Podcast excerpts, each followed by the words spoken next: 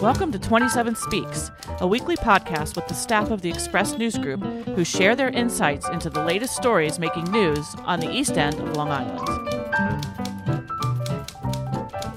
27 Speaks is sponsored by the law firm of Toomey, Latham, Shea, Kelly, Dubin, and Quartararo.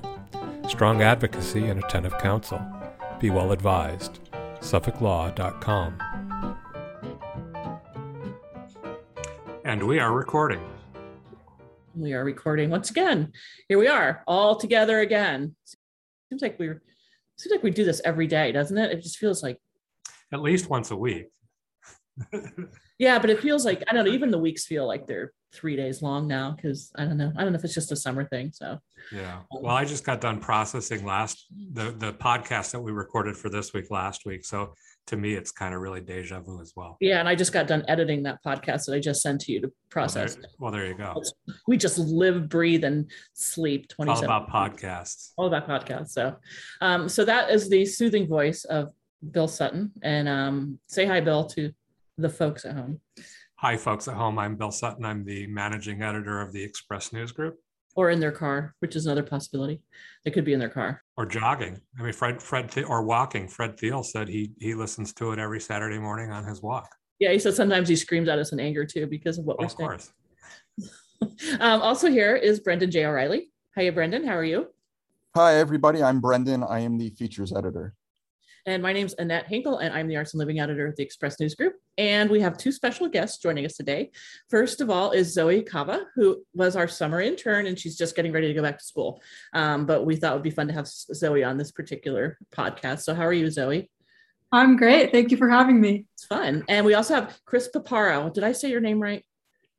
You did. And you got it. Chris is with the South Fork Natural History Museum, and he um, heads up their shark research department. Is that is it a department or is it a section? Yeah, I'm I'm part of the shark research team. Yes.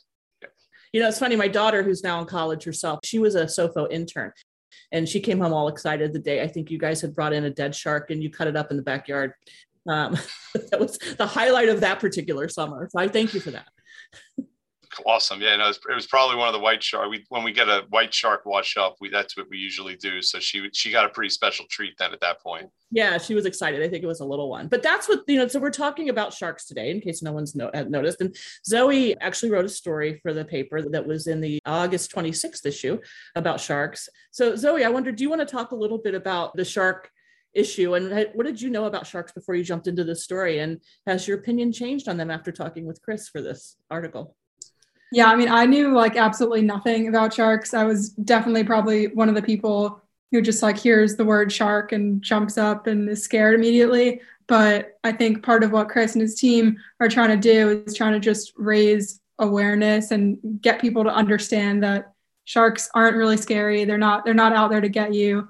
They're not they're they're fish eaters, so they're not looking to eat you. And they're actually like really good for our environment and it's a sign that the the ocean ecosystem is healthy. Yeah, so Chris, if you want to just start maybe by telling us like what your what your team has seen in terms of shark population this summer. Um, I know large part of what you do is catching and tagging the sharks, and you've been doing this for a couple summers now. So what what's different this summer? What have you guys seen so far? Yeah, yeah. So the SOFO shark team. So it, it started with just four of us. Um, before SOFO was was fully involved with us, uh, it was just four friends that like to fish and like, like to catch sharks. And we kind of started doing that around 2012. We started trying to get serious. Um, since then, uh, we've we're now part of the South Fork Natural History Museum's uh, shark research team. Uh, we've tagged over 30 great white sharks right here on Long Island. Uh, we've tagged countless makos, blue sharks, sand tigers, sandbar, dusky, tiger, hammerhead. So just to name a few of the sharks we work with, but particularly this summer, we've been kind of focusing on the spinner sharks because uh, that's been the big craze in the, in the in the news lately. Is these these schools of sharks really close to the beach, and uh, for us, it's something new because this is a species that's generally not here. Uh, they they're more of a mid-Atlantic species. They'll range up to north uh, southern Jersey. Uh, but Long Island is a little bit further than their range. And historically, they've been reported as far north as Massachusetts, uh, but not commonly. In the last two summers, we've been seeing many, many, many of them, uh, which has been causing a lot of chaos and uh, panic at the local beaches. So how big are, are um, spinner sharks? Would you say? they can get about eight foot, you know, a couple hundred pounds, you know, 300 pounds, uh, fully grown. Uh, you know, they so they're a sizable shark, and I think that's what gets people, you know, afraid is they see this big shark, and right away the movie Jaws pops into your head. You know, you hear the dun dun dun dun, you know, the the theme song of Jaws, and everybody just kind of panics. But uh, as we mentioned earlier, you know, sharks really aren't out there to eat people. Uh, all the species that I mentioned, uh, including the great white, uh, locally are here to feed on fish. You know, they're all fish eaters. Um, the great whites that we deal with are are babies. They're about a year, less than a year old. Some of them are about three to six months old. They're about four foot long when they're born. Uh, so at that size, they're really not targeting seals or turtles or large stuff. They're eating flounder, skates, dogfish, and most importantly, Atlantic menhaden, which is better known locally as bunker and that's what's returned in big numbers that have really brought back a lot of other wildlife. I think that um, I had seen the movie um, documentary about the keystone species around the world, and there's a thought that um, you know keystone species being that's the species that the whole ecosystem really re- um, relies on, and then out here that bunker or menhaden is really our keystone species. Yeah, honestly, it's the most important fish in the ocean uh, locally, at least in the Atlantic here. Um, you know, you can't eat them and when I tell you you can't eat something, you you take that to the bank because I'll eat everything and anything. Uh, I've tried to and I've tempted eating bunker. I've done everything that you're supposed to do, and every time I fillet them, I'm like, "Well, this is just stupid. I'm, what am I doing here?" Um, but so nobody really ever cared about them. But people said still fished for them, and uh, they would fish for them for bait to catch, in quote air quotes, better stuff like tuna, shark, lobster. Uh, or there was the bigger fishery for them is what's known as a reduction fishery. So the boats go out and they haul up millions of tons of these bunker and they reduce them into other stuff such as makeup, fish supplements, uh, fish meal for like aquaculture, um, fish uh, livestock, so for like pigs and cows, things like that. They put it in like cat food. Like uh, to to an extent, yeah. I mean, it's honestly, it's more ground up to some of those other stuff and more like meal like pelleted type stuff is more as, as opposed to like a cat food. Um, you know but again nobody nobody really cared because like well it's not commercially important for a food fish. So just take this trash fish out of the ocean and, and do whatever you want with it. But you know one day you know there were a bunch of fisheries biologists sitting around and they're all complaining. They all have their own thing that they work with. Some work with striped bass tuna sharks whales dolphins bald eagles osprey you know you name it. And the one common denominator that all those biologists are having or with their focused critters is they all eat bunker. Uh, and so it's like, all right, you know what? Maybe we should regulate the bunker harvest, you know, because it was unregulated. And the idea was, oh, well, if we regulate the bunker that we take out of the ocean, maybe there'll be enough food for these other animals to rebound on their own. And within a couple of years of managing or, you know, adjusting how much fish could be taken, we started seeing large schools of bunker. I mean, it's not uncommon to go out and actually, I saw this this morning, football field size schools of Atlantic menhaden just cruising along the surface. And and as soon as they came back, all sorts of stuff followed them. The, the, you know the sharks, which we're seeing now, whales, dolphin. These are all things that are very common in our waters today, uh, which historically were always common. There's just nobody alive today that remembers those days because whales, dolphins, we hunted them almost to extinction. Sharks, same thing. We fished them so heavily that many of those populations almost collapsed. So now that we protected the bunker, the bunker are coming back. The fish that used to feed on them or animals that used to feed on them are coming back. So it's kind of filling in that whole picture. Chris, so what do those fisheries do when they're told you can't take all these bunker that you've been taking all these years? I imagine they had to go someplace else to replace that stock. Yeah, they do a lot of fighting. Omega is one of the largest fisheries for them, and they go down and they they harvest all these fish. And as soon as their quotas went up, they started lobbying and fighting, uh, you know, saying, "Hey, you know that's not true. There's plenty of fish out there. We're not taking that much."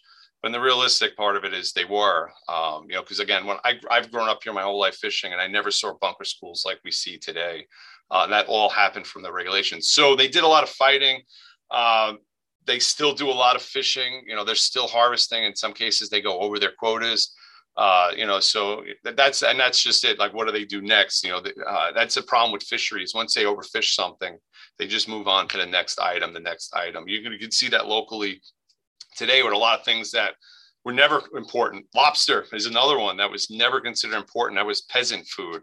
Uh, now, you know, lobsters are in peril in certain places. You know, they're just being overfished. So uh, now they move on to other species. Like locally, a lot of the lobstermen are now going for whelks, which is uh, better known as scungilli. You know, but that's a big snail. Uh, and in many cases, those snails are disappearing now because of overfishing. So uh, it's definitely quite the challenge of what to do next. But what year did they put the Menhaden um, regulations in place? Like, how long ago was it that they re- really regulated being able to catch them out here? I'm really bad at all the dates, to be honest with you. I know it's, uh, I think New York State banned haul seining within three miles. So it's state waters. I want to say it was three, maybe four years ago.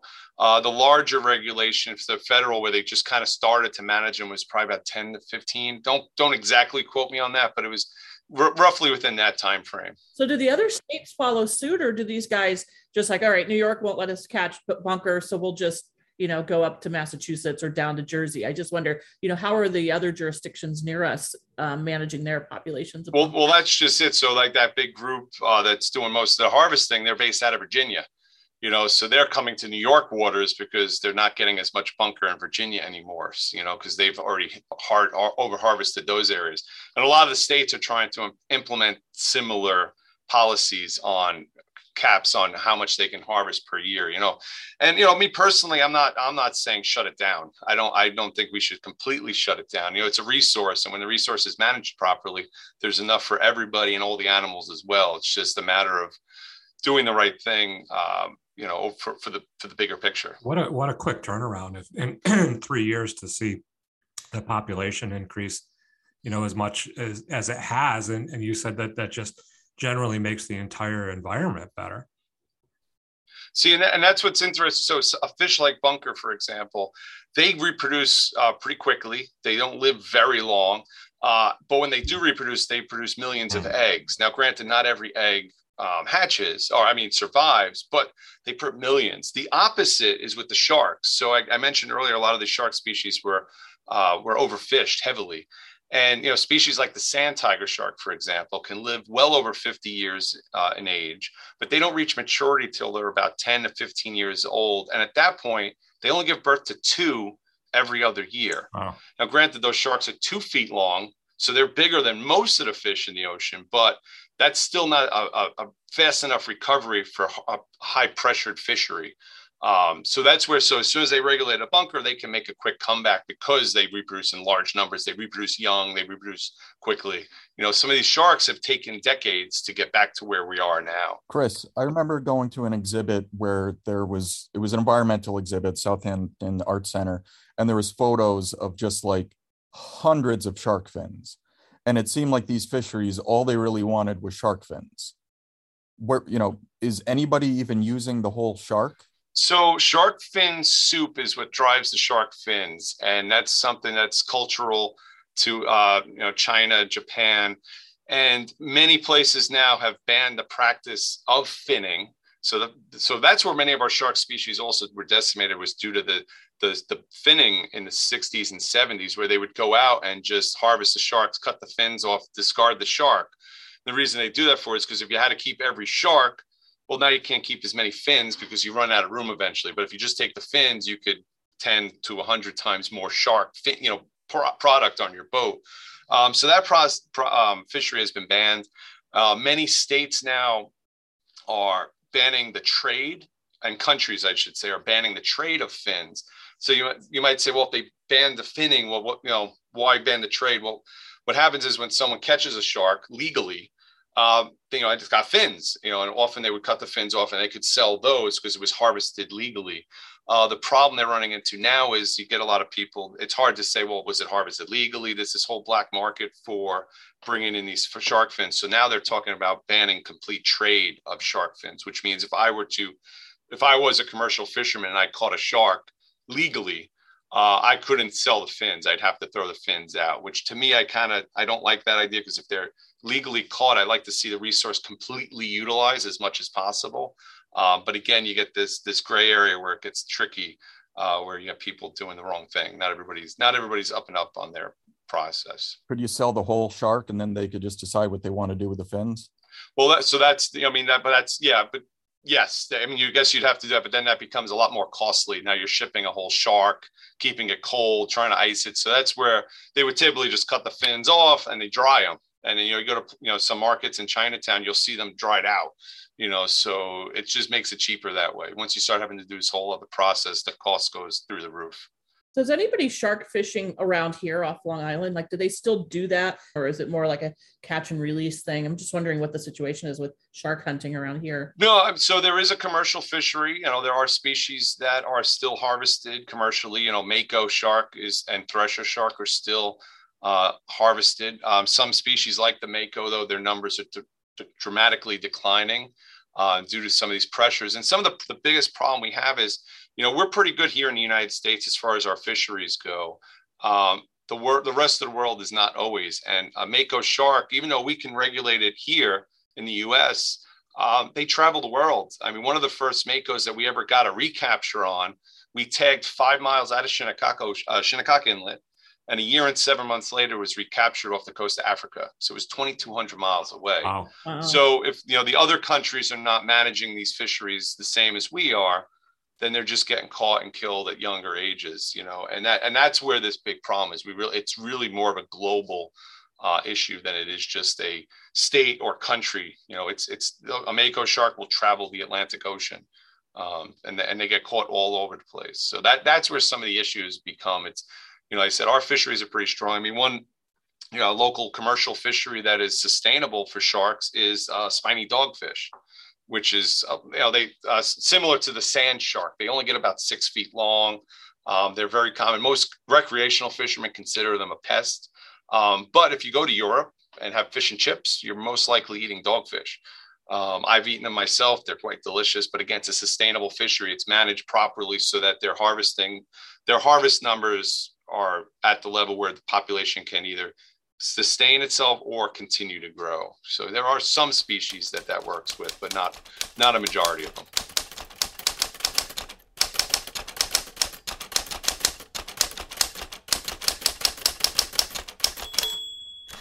So I wondered, do you want to talk about the um, the, the presence of the great white um, whites here? Because I believe that um, wasn't it discovered that there was sort of a, a, great white nursery off the coast of Montauk, and just curious, like how the great white situation has changed um, in the last few years, and if that might be a, a global warming thing or um, or it's a bait thing or what. Yeah, so I mean, so it's always it's been speculate. Uh, you know, the scientists have always assumed that the New York Bight, which is pretty much from Cape May, New Jersey to Montauk, that little triangle of water. Um, known as the New York Bight was always known as a nursery grounds going back as far as 1800. Um, from 1800 to 2010, there were over 600 white sharks recorded in that area from either recreational fishing, commercial fishing, scientific surveys, washing up dead. So it's always been speculated that they were here.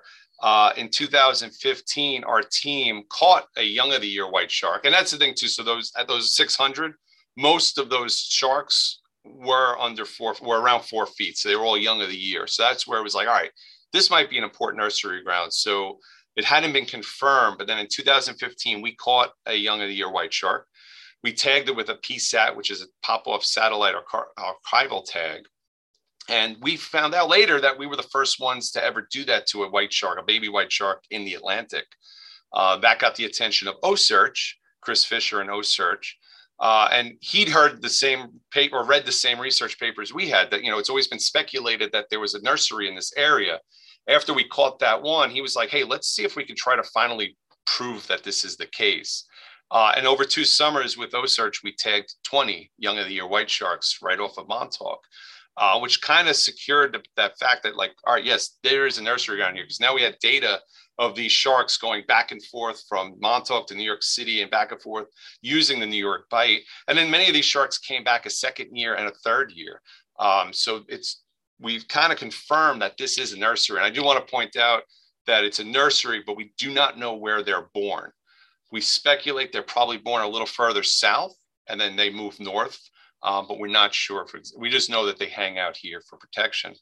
Um, now, again, historically, they were here um, but the white shark was unprotected. Um, people would go out and catch it just to catch it and bring it back to the dock and show this big monster of the sea.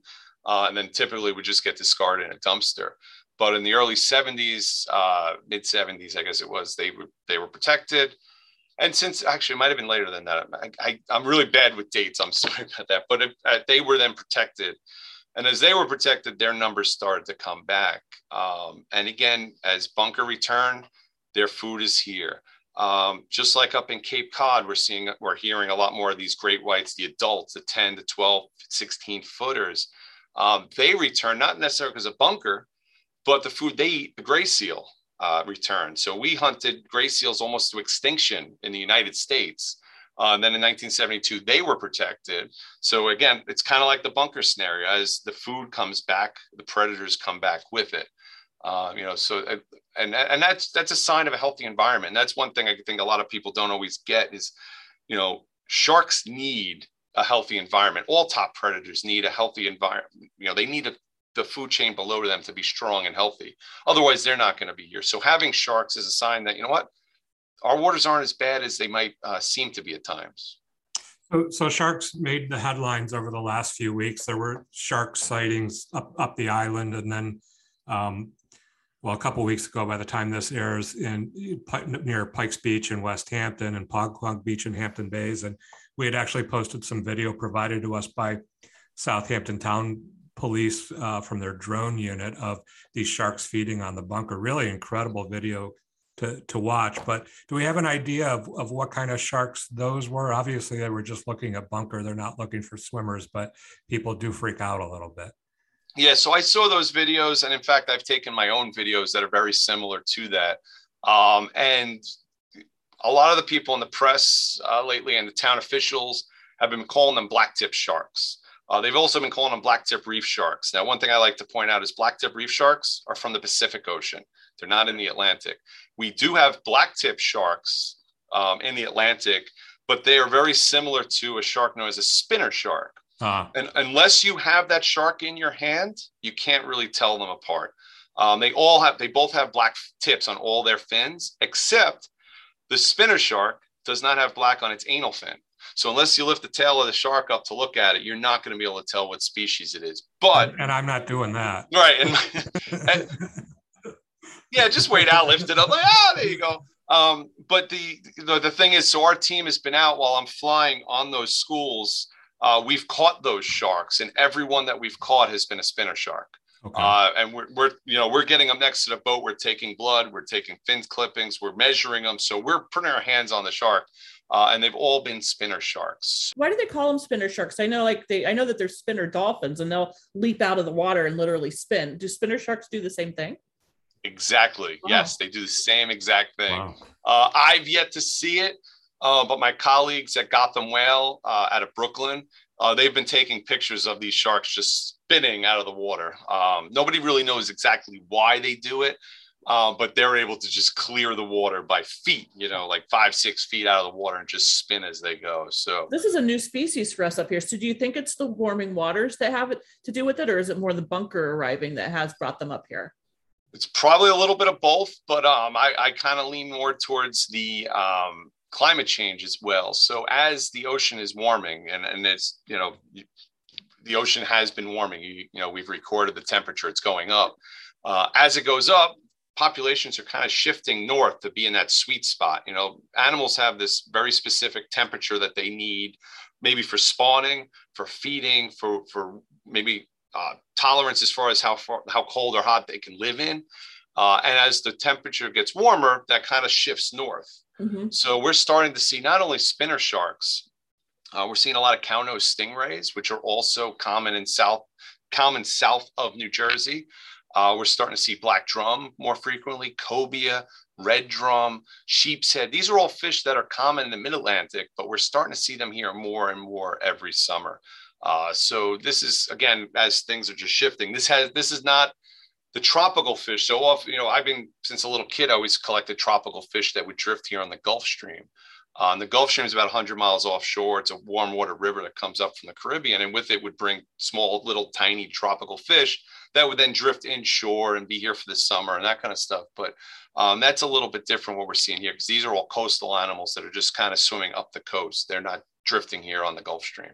So as so as these spinner sharks come in close to shore, obviously they're not looking at humans as prey, but but if they're feeding on a school of bunker, you you just want to stay out of their way, right? So if the lifeguards are saying don't go in the water, that's a pretty good uh, pretty good thing, right? Yeah, yeah. I mean, they're fishier. Every shark that I've mentioned so far today uh, are fish eaters when they're here on Long Island, especially. They're eating fish, and what would happen is, you know, they go into those big schools of bunker, and they're just kind of grabbing at them, slashing at them. You know, in the bunker at Darton. It's like like the China buffet. You're just kind of you're just going at it, right? Right, exactly. You're just shoveling food into your mouth, you know. And if someone's arm is in the way, then they might bite that arm, you know. But they're right. not. They're just not even designed to feed on us if they wanted to. They just don't have the jaw strength. They don't have the teeth to, you know. So like an adult great white has big triangular serrated teeth for breaking through bone and things like that most of these fish, these sharks have long, skinny, pointy teeth. You know, so especially like a sand tiger shark or a mako, long, skinny teeth. They start biting into something hard, they just break their teeth. They're not meant for it.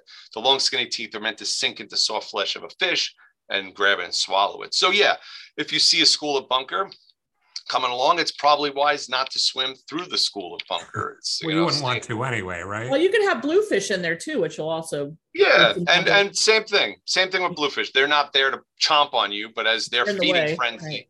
yeah, you're you're kind of in the way, you know, that kind of stuff. If you do come face to face with with a spinner or some other shark, you're out there I mean, what's the best thing to do? Just move away, right? I mean, that's they're gonna they're gonna flee before you even probably you get do, to right? see them. All right. You know, but like I tell everybody, if you see one, well, get out of the water. You know, that's really right.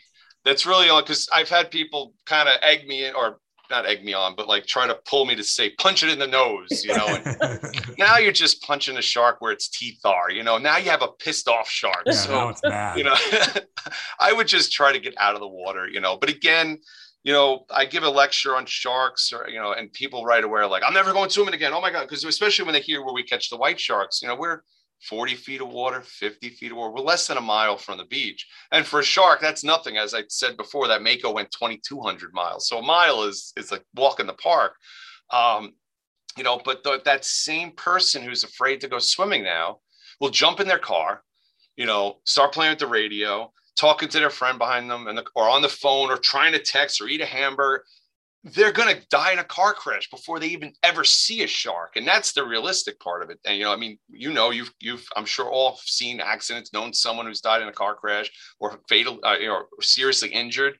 Uh, how many people you know have been bit by a shark you know? And uh, so that's i i wish people had the fear of driving as they do with sharks. We'd mm. all be much safer and the roads would be much more empty.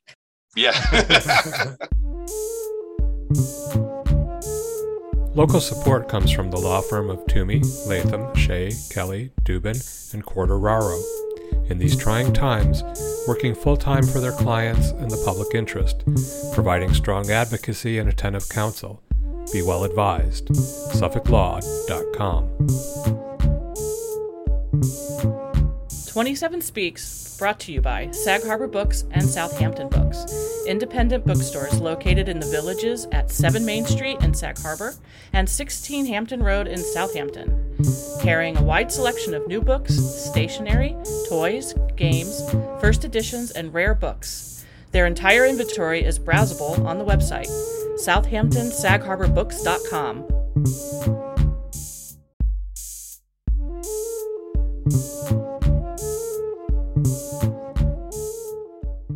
So you have not seen a lot of great whites out here this summer, I'm guessing. Do you think they migrated more up to like Cape Cod? I've heard about a lot more great whites up there. And I don't know if it was because they're really going after the seal population up there. No, no. So I mean, they're here this summer. They're here in large numbers. We just haven't been lucky. Uh, we get a lot of people calling us and sending us pictures, and we always ask the public if you catch a great white, uh, please take a picture of it. Send us the info. You don't have to give us exact locations. We don't need your secret fishing hole, but really just a generic, like, hey, we got one off of Southampton, we got one here, and a picture to prove it. Uh, that it, not that we don't believe you, um, but many times when I've had people send me a picture of a great white, it's a mako, it's a sandbar, it's some other species of shark. So we just want the picture just to confirm the report. Uh, but yeah, this year I think it's more of a luck thing because uh, like I said we've gotten a lot of reports of sharks. And, again, one thing to keep in mind: right now the adults are up north off of Cape Cod eating seals. The young will not be up there because mom and dad will also eat the young sharks. So what happens is okay. the nursery mm-hmm. area and the shark area, uh, the, the adults are two separate areas uh, because they can't intermingle. Once mom gives birth, their food, they'll eat them. So um, there's no parental. So do the sharks? Do the baby swim away, or did the mom swim away because she knows she'll be tempted to have she dinner? She dumps them and keeps on going. It's there's no parental care, and that goes for all sharks. Um, so one of the problems that we might see with climate change um, is and not only climate change, but say an expanding seal population. So seals are up in Cape Cod, but now they're starting to spend a lot more time off of Little Gull and Great Gull and Plum Island on the North Fork of Long Island. Well, as those seals there, they're going to attract bigger adult white sharks. But now you're kind of mingling with the nursery ground, which means the young might move offshore. They might move further south. We don't really know. So that's something we're going to try to keep looking at. So one of the things that the museum one of the biggest questions the museum is trying to ask is how are sharks using our waters? So we want to know are they here only in the summer, here in the winter? Are they deep? Are they shallow? Are they in the bay? So the tags that we use, like the satellite tag, will give us temperature, depth, location. Um, you know uh, so that kind of gives us an idea a 3d look of, of where they're going. Are they going up down? So it's it's really interesting. And, and as we go forward the more tags we put out we might be able to answer some of these questions as far as all right are the young white sharks going to leave this area? Because now we're starting to see adults you know there's all that stuff that we we don't know so how live is the um, information that you get i know like OCEARCH i've looked on their site and you'll see, be able to see like the map of where the sharks have been going. Although they're not that, you know, I was like, oh look, there's one right off the coast here. Then you look, it was like two years ago. So I just wonder how how immediate can that be, and is that a goal to be able to track sharks more in real so time? So the tags that we're using, uh, there's no real time data, unfortunately. So we put the tag on the shark. It stays with the shark. The ones we're using right now stays with the shark for about a month, and then it pops off hits the surface, sends a signal to a satellite, and then we start downloading the data. Um, so we'll get 30 days. And what happens is that 30 days is we're taking data points every two seconds for 30 days. It's the, the Excel sheet is millions of lines of data. And that's what gives us that really fine tuned look. The tags that um, OCEARCH use are called spot tags. They go on the dorsal fin. They only give data when the dorsal fin breaks the surface and all they'll know is where it is at that moment.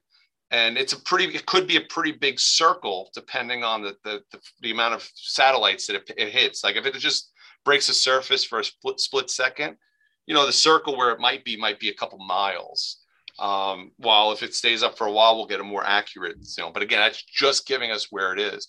Uh, other tags that we've used in the past um, acoustic tags they go in the shark and they emit a little ping and there's receivers throughout the ocean. Scientists use acoustic tags for all sorts of critters. And anytime one of our tags swims by a receiver, the receiver records it.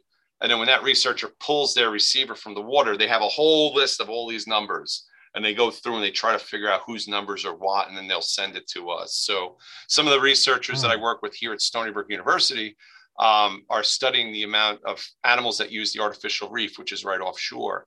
And she's got acoustic receivers on the reef. And she's picked up adult white sharks that were tagged up off of Cape Cod um, here in the wintertime. You know, so they're swimming in our area in the winter, which makes sense because we have seals here in the wintertime. So, um, so there's several different types of tags, but again, none of ours are going to be like you can go to an app. But if you go to the museum, you can get pretty up to date research findings. So as we get data, we put them into the display that's at SOFO. So how many sharks do you think you tagged this summer? Do you go out once a week, every day? So Greg Metzger, who is our uh, chief field uh, chief field coordinator, um, he is out as many times as he can. He's a high school teacher at Southampton, uh, so he's off in the summertime. And if the weather's good, he's out there every day he can possibly get out there. Uh, this summer, I believe he's tagged 25 or so. Don't exact quote, but he's somewhere around two dozen wow. sharks. Um, some of them for us have been first as far as what we've done. Um, so, for example, we've uh, we tagged those spinner sharks. Uh, we put a PSAT, which is that pop-off satellite tag, which nobody in the world has ever done to a spinner shark. So we've put out at least one, I might have been two, uh, on spinner sharks. We've also put out a CATS cam on a spinner shark, which again has never been done in the world. And a CATS cam is it it mounts on the dorsal fin of the shark. and it records speed, um, depth, temperature, uh, acceleration. So we get an idea how the shark moves through the water, and more importantly, it's got a high def camera. So we're able to see the view of the shark from from the shark's perspective. And the spinner shark footage we got was the spinner shark That's so- footage was that's so awesome. cool. I mean, it swam for a couple hours, and then all of a sudden it found a school of like 20 sharks. And it started swimming with all these spinner sharks. And uh, you can go to the SOFO social media pages on Facebook or Instagram and see the video clip. It's it's wild. It's so cool. But nobody's ever done that before. Uh, we also deployed one on a thresher shark, which has never been done before. The thresher shark video was kind of boring. It was seven hours of just swimming. It never came in touch with anything else. It just swam and swam and swam. But those tags stay on for 12 to 24 hours, depending on the species. And we have to physically get the tag back. So when it pops off, we go out with a radio transmitter and we try to find the tag. And so far, we've been five for five getting the tags back. No. So, so when you Hmm. when you um tag the sharks, um, are they cut from a boat? Is that how you actually get them? Like you actually net them, or Yeah. So we fish them just like uh, recreational fishing would do. So we go out on a boat, we set our chum, we set lines. Uh, when we catch the shark, you know, the gear we're using, you know, we're we're not here to have fun. You know, we're, we the rods and reels we use are bigger than we probably need to, so we can crank them in as fast as we can because we want to get them to the boat as quickly as possible. We'll put a tail rope on them, turn them upside down. They go catatonic. They kind of just go into a daze. And at that point, we could take all of our measurements, length, width. We'll take tissue samples. Um, to- if we have our veterinarian on the boat, we'll draw blood, uh, and then we will right the shark. And as soon as you right it, to put the tag on, it wakes right up It starts splashing around. Uh, we tag it and we let it go, and the whole process is usually under ten minutes. And it doesn't hurt the shark. No, it's it's you know it's like piercing their uh, ear like an earring. Yeah. Like I said, some of the tags pop off. Uh, some of them stay permanently with the shark, but they're so small that they don't even they don't even know it. Um, but yeah, it, it just gives us a really good look into the life of these sharks. So, do you ever find like bull sharks or tiger sharks around here? Have you ever had those? So we have caught one tiger, and I've gotten drone footage of a tiger shark. That a small one. It was about 300 pounds. They can get about 1,200. So that was a baby. Um, bull sharks are fairly rare. There was one caught on Long Island. Well, was said it was on Long Island. We never really got confirmation of that. It was hard to tell because social media people could say whatever they want. You know, in the background it's just the ocean, so it could be anywhere. You know, but uh, there supposedly was one caught uh, to the west uh, last summer, but they're fairly rare in this area. And like I said, that's the only one I've even ever heard of uh, in this area. So that's not something we typically see. And then even the tiger sharks, that was 30 miles offshore. That was out in the Gulf Stream. So, is it so? But as the temperature's warm, are these two species that we might see more of? Potentially, sure. Yeah. Maybe maybe not as much the tiger, probably more so the bull, just because the tiger sharks are going to be more out in the Gulf Stream and the bull sharks are more coastal. So they might come up the coast just like the spinners and cownose rays and things like that. Are there any populations that you've seen in previous summers that aren't here anymore because they've moved further up north, or is that something that you're expecting to happen in the future? Uh, we're seeing less makos, but that's due more to overfishing. You know, that's a fishery that's in a lot of trouble right now. Um, so I don't put that as much as a climate change thing, as more of a fishing thing. Um, you know, we've, we anecdotally we've seen less blue sharks this last year. You know, they tend to be cooler water sharks. Um, things heated up a little bit earlier this year, so that could potentially be, but we don't have enough data to kind of say yes or no on that. Just I'm just going by you know what we kind of saw this summer. You know, in one year, you can't really judge anything by a year either with some of this some of this stuff. You know, um, you know, you can definitely tell water temperature changing, but sometimes things might just be an off year. How much has the the temperature increased over the last few years? Uh, to be honest with you, I don't know the numbers on that. Um, we're not talking, you know, like 20 degrees. It's it's a couple degrees, and that's the that's the thing. Like the global average ocean temperature, if it only goes up a couple degrees, that might not seem like a lot to people. Like ah, but that could be significant. You know, it only takes a degree or two to to kind of tip things. Sure. So have you found any basking sharks? I know there were some off East Hampton a few years ago. They were every summer we'd seem like we get a couple basking sharks, which are really cool. But I have not seen a basking shark up here since I bought my drone. so I would blame it on that. But uh, you know, no, I have not seen many uh, at all. I actually I have not seen a basking shark in like four or five years. Uh, Toby Curtis, who's our chief scientist uh, at SOFO, he has done a lot of work with basking sharks up off of Cape Cod where they've been tagging them and whatnot. So uh, they're such a cool shark, but they're harmless, completely harmless. You know, they eat plankton. They don't even have teeth. They just like filter feed like whale sharks kind of right? Yeah they they honestly they eat pretty much the same stuff that bunker eat you know they're filter feeders. So you know that's the thing about bunker too is they're filter feeders. They they feed the same way as a basking shark. They've got gill rakers and they swim through the water with their mouths open and just yeah. sieve plankton from the water. Yeah i think one of the things is the basking sharks are pretty large. I think that's what was freaking people out when they were yeah. southeast hampton Oh yeah, my, I mean, I I uh, I want to say it was maybe eight years ago. Uh, there was a couple basking sharks off of West Hampton. And they shut the beaches down, and I was down on the beach with the reporters talking about just how that you know they're basking sharks, you know, and, and and a lot of it's with the dorsal fin. You know, they got a little bit rounder dorsal fin. So, um, but again, not everybody's an expert, you know. And if you see a big fin,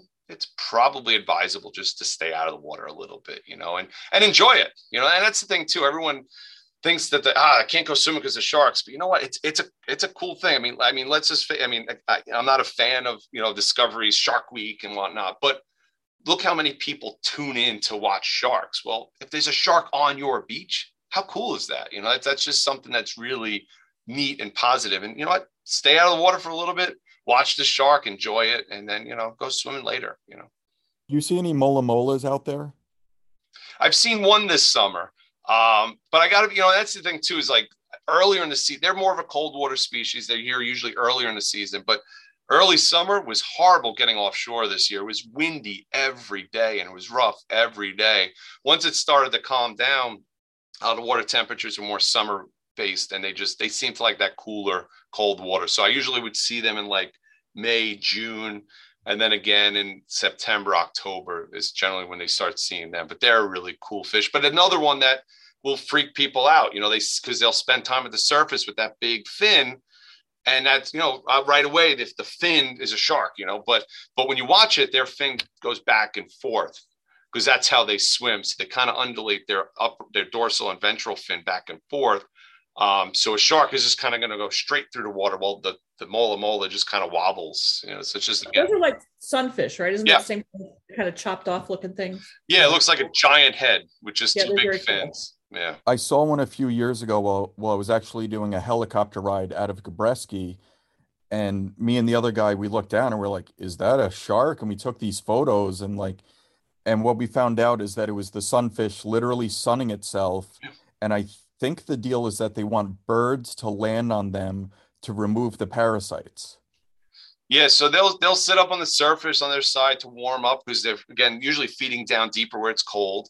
Um, the bird thing I've heard once or twice, I don't know if that's exactly uh, true, but I do know they will breach clear out of the water. They will jump four feet out of the water, which is kind of silly, you know, amazing to believe because it's like, how does this thing even move? But uh, two summers ago, I spotted one that was about a mile away because it jumped two or three times out of the water, making a giant splash. And when I got there, it was just this big mola mola. I thought I was going to see a, a, whale or something. And uh, but when I put my GoPro in the water, it was covered in parasites on its mm. face, which is you know pretty common. It's not it's not like that was dying from it, but it's probably a little itchy, and it's believed that they'll jump to kind of bang these parasites off their body a little mm. bit. You know, but yeah, they're pretty cool. So, um, so the whales that we're seeing live happily with the sharks that we're seeing. Are they? Uh, do they get along okay? Yeah, the whales that are here are way too big for any of the sharks. And again, the only shark that would be uh, thinking it could maybe eat a whale would be a would be a, a great white, and it would have to be a very big great white. Um, you know, often when whales wash up or are found dead offshore, um, there's usually great whites either nibbling on them or signs that they were nibbling on them. Uh, I I got pictures. Was it it was last year, or maybe it was the summer before, of a humpback that was floating on waters off East Hampton, and there were no sharks on it. Unfortunately, I was really excited, hoping I would see one, but uh, there were there were big, giant bites taken out of the side of the shark, where you could just tell they were chewing on it, and that's part of their food. You know, white shark, adult white sharks feed on dead whales. You know, that's their their thing. You know, a, a live, healthy humpback is is not really going to be something that a white shark's going to go for.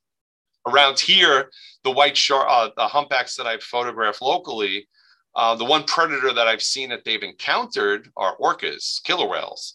Uh, many of the whales, the humpbacks in our waters, will have scar marks from when they're up north when they tangle with orcas as, as they're young. There was one that was off of um, off of Road K last summer a couple times that had its dorsal fin uh, chewed off, and you could see the bite marks from where it was an orca. And also on their tail, they'll raise their tail. You'll see these three or four like circular scars, and those are from orcas biting them at the tail. Hmm. Are there orcas in the North Atlantic? Yeah, yeah. Oh. Um, uh, I'm trying. I keep getting. I'm really bad with dates because everything kind of seems to go together. But it was either last summer or the summer before. Somebody sent me video of it was five, five or six orcas that were about 30 miles south of here, really? off of Long Island.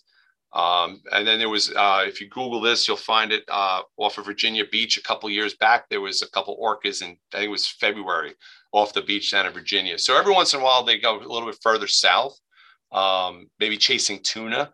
Uh, off of Gloucester, they usually see one big bull. That's every once in a while. There's someone will post a picture or video of this big bull that's out in Stellwagen Bank. You know, so they will venture south, but it's uh, not very common. Well, I have to say the uh, the Discovery Channel has a shark blimp that I saw fly over. Uh, have you seen that? It's pretty it's pretty awesome. I got to tell you, they have a Shark Week blimp, and it's a shark that's shaped like a blimp, and it flies right over while you're sitting on the beach and thinking about going in the water. Yeah, yeah. It's a couple. A couple of my followers had sent me uh, pictures of that, asking if I wanted to tag it. yeah, right. there you go. The biggest message, though, I, I, really like to drive home with people is, you know, don't fear sharks. Respect the sharks. Uh, see them, seeing them here is an. It means it's good. It's an important thing, you know, and a healthy environment is good for all of us, you know, and uh, you know, again, be more afraid when you get behind the wheel of your car. You know, I think we'll all be better off. And if it keeps improving like this, you're going to need mm. a bigger boat. Going to need a bigger boat. Yeah. When we when we're out there tagging, there's a lot of Jaws references that get thrown around. As as you know, as as corny as a movie and as negative an impact it had on sharks, most of us in the shark field or even just marine biology field kind of still like it because a lot of the things they say we can relate to. So it's definitely it's a fun movie that and that aspect. And of course, Quint is yeah. based on Frank Mundus out of Montauk, so it's got a, yeah. a local reference for it for oh, yeah, and definitely. for worse. You know. All right, can we do the theme? Ready? Dun dun dun dun. Dun, dun, dun, dun, dun, dun, dun, dun, dun, dun, dun. That, that was perfect. That's about all I can do. John Williams is going to sue me now. Yeah. all right. Any more shark questions? What's the closest that any of these sharks would come to shore? Sort of a personal question, but like if I'm standing in the ocean and I'm touching the touching the bottom, what are the chances? Yeah, right there, right there. Yeah, I mean, and you know, it's funny. People always say cl- close to shore, and then they're always shocked when I say, "Well, they're also found in the bay." So just because you're in the bay doesn't mean you're not going to see sharks. So one of our white sharks that we tagged with OCEARCH that we use acoustic tags on in 16, 2016, came back in 2017, swam into the Great South Bay, stayed there for a little while, and then swam back out. And the only reason we know that is because of the acoustic tag. It swam past three receivers in Great South Bay and then swam past them again on the way out. And the only way you can get a signal is if the shark or that tag comes within a certain distance of those receivers. So it's not like you're going to get a, a really big circle on where the shark is, like, like with those spot tags. It's if you got it on your receiver, it was there. There's no question about that. Um, you know, when I worked at the aquarium, most of the sand tiger sharks that we had on display were collected in Great South Bay and Shinnecock Bay. You know, so uh, we do have big sharks in the bay as well. So that, that's when people always ask how close to shore. I'm like, well, it's a negative number because they actually come into the bay as well. Does that make you feel better, uh, Zoe? A little bit. you know, you, you're, you're more likely to, to cut your foot on beach glass than you will on coming across a shark. And I spend a lot of time, actually, almost every morning. I, if, if, the weather allows, I am out looking for sharks or whales, dolphins, you name, whatever. I go. I'm either on my boat or I get down to the beach at a couple different spots before work, and I scan. I send up my drone. I go looking around.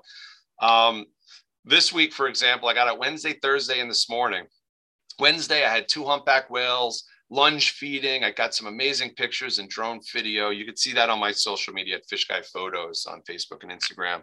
But then I spent all morning Thursday and all morning today, nothing, not a thing. They didn't see nothing. So you know, again, I'm out there all the time and I, you know, I don't see stuff. So if you're just going to the beach on a weekend, chances are you ain't going to see nothing. You got to put in the time. So Zoe, just call Chris next time you want to go swimming yeah. and he'll let you know if it was a good day or a bad day. Sounds good. I wonder, do you find spots that are more reliable than others? Like, you know, where you know that you can see them more often? Yeah, uh, yes and no. You know, it's uh, it's all where the fish is, you know, the food is. Like so, like this morning, I found tons of bunker There was just nothing eating them. They were just swimming along. You know, maybe there was something below them, but there was no signs of scared bunker. They were all happy bunker, just kind of swimming along.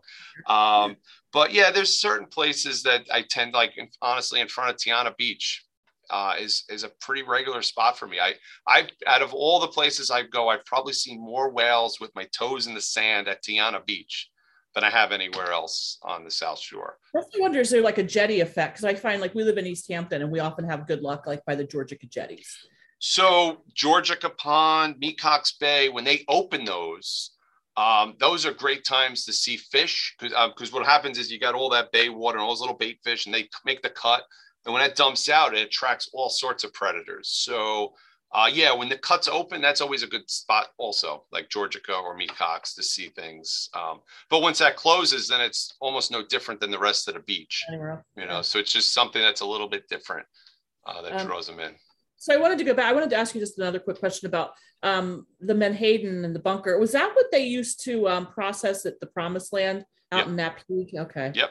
Yeah. So that's, that's, so that's the thing. It bunker historically were always here in large numbers. I mean, they had rendering plants out in the East End to process that because when they when they killed all the whales, they went to Menhaden for their oil.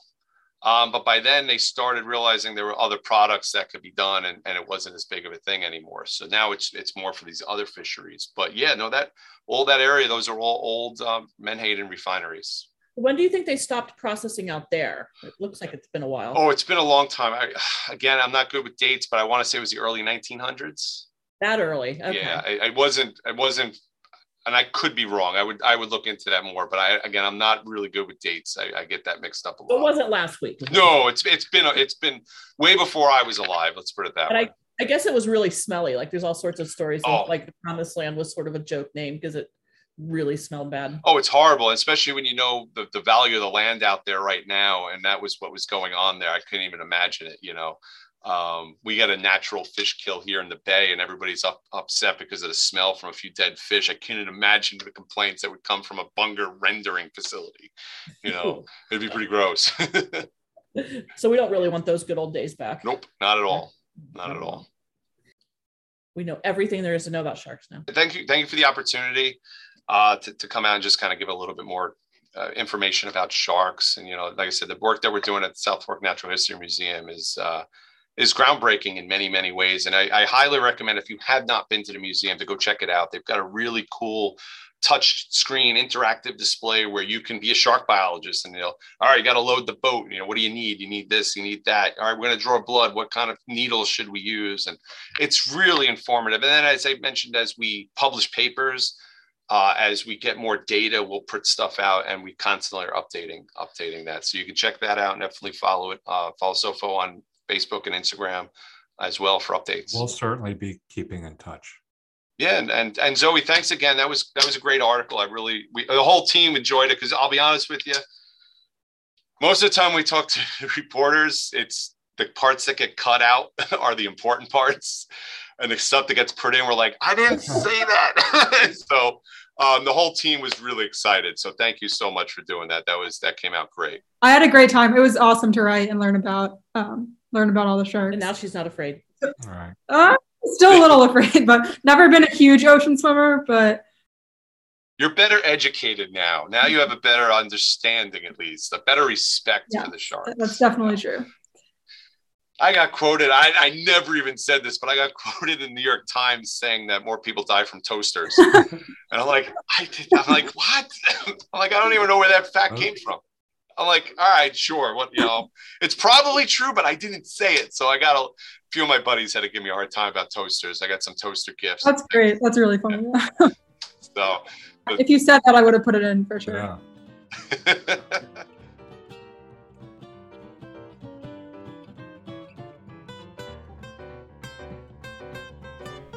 27 Speaks is sponsored by the law firm of Twomey, Latham, Shea, Kelly, Dubin, and Quartararo. Strong advocacy and attentive counsel.